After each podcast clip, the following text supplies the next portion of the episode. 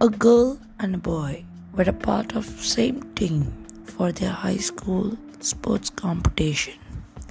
The girl had a crush on him for a very long time but was not sure how to say it to him. In spite of that, she mustered some courage and casually said, Hey, you know what? Boy, what? Girl, you have the prettiest smile I have ever seen.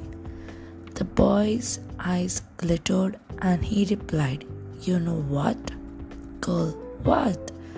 Boy, that smile exists only because of you. It is a very short story but gives a very good meaning, guys.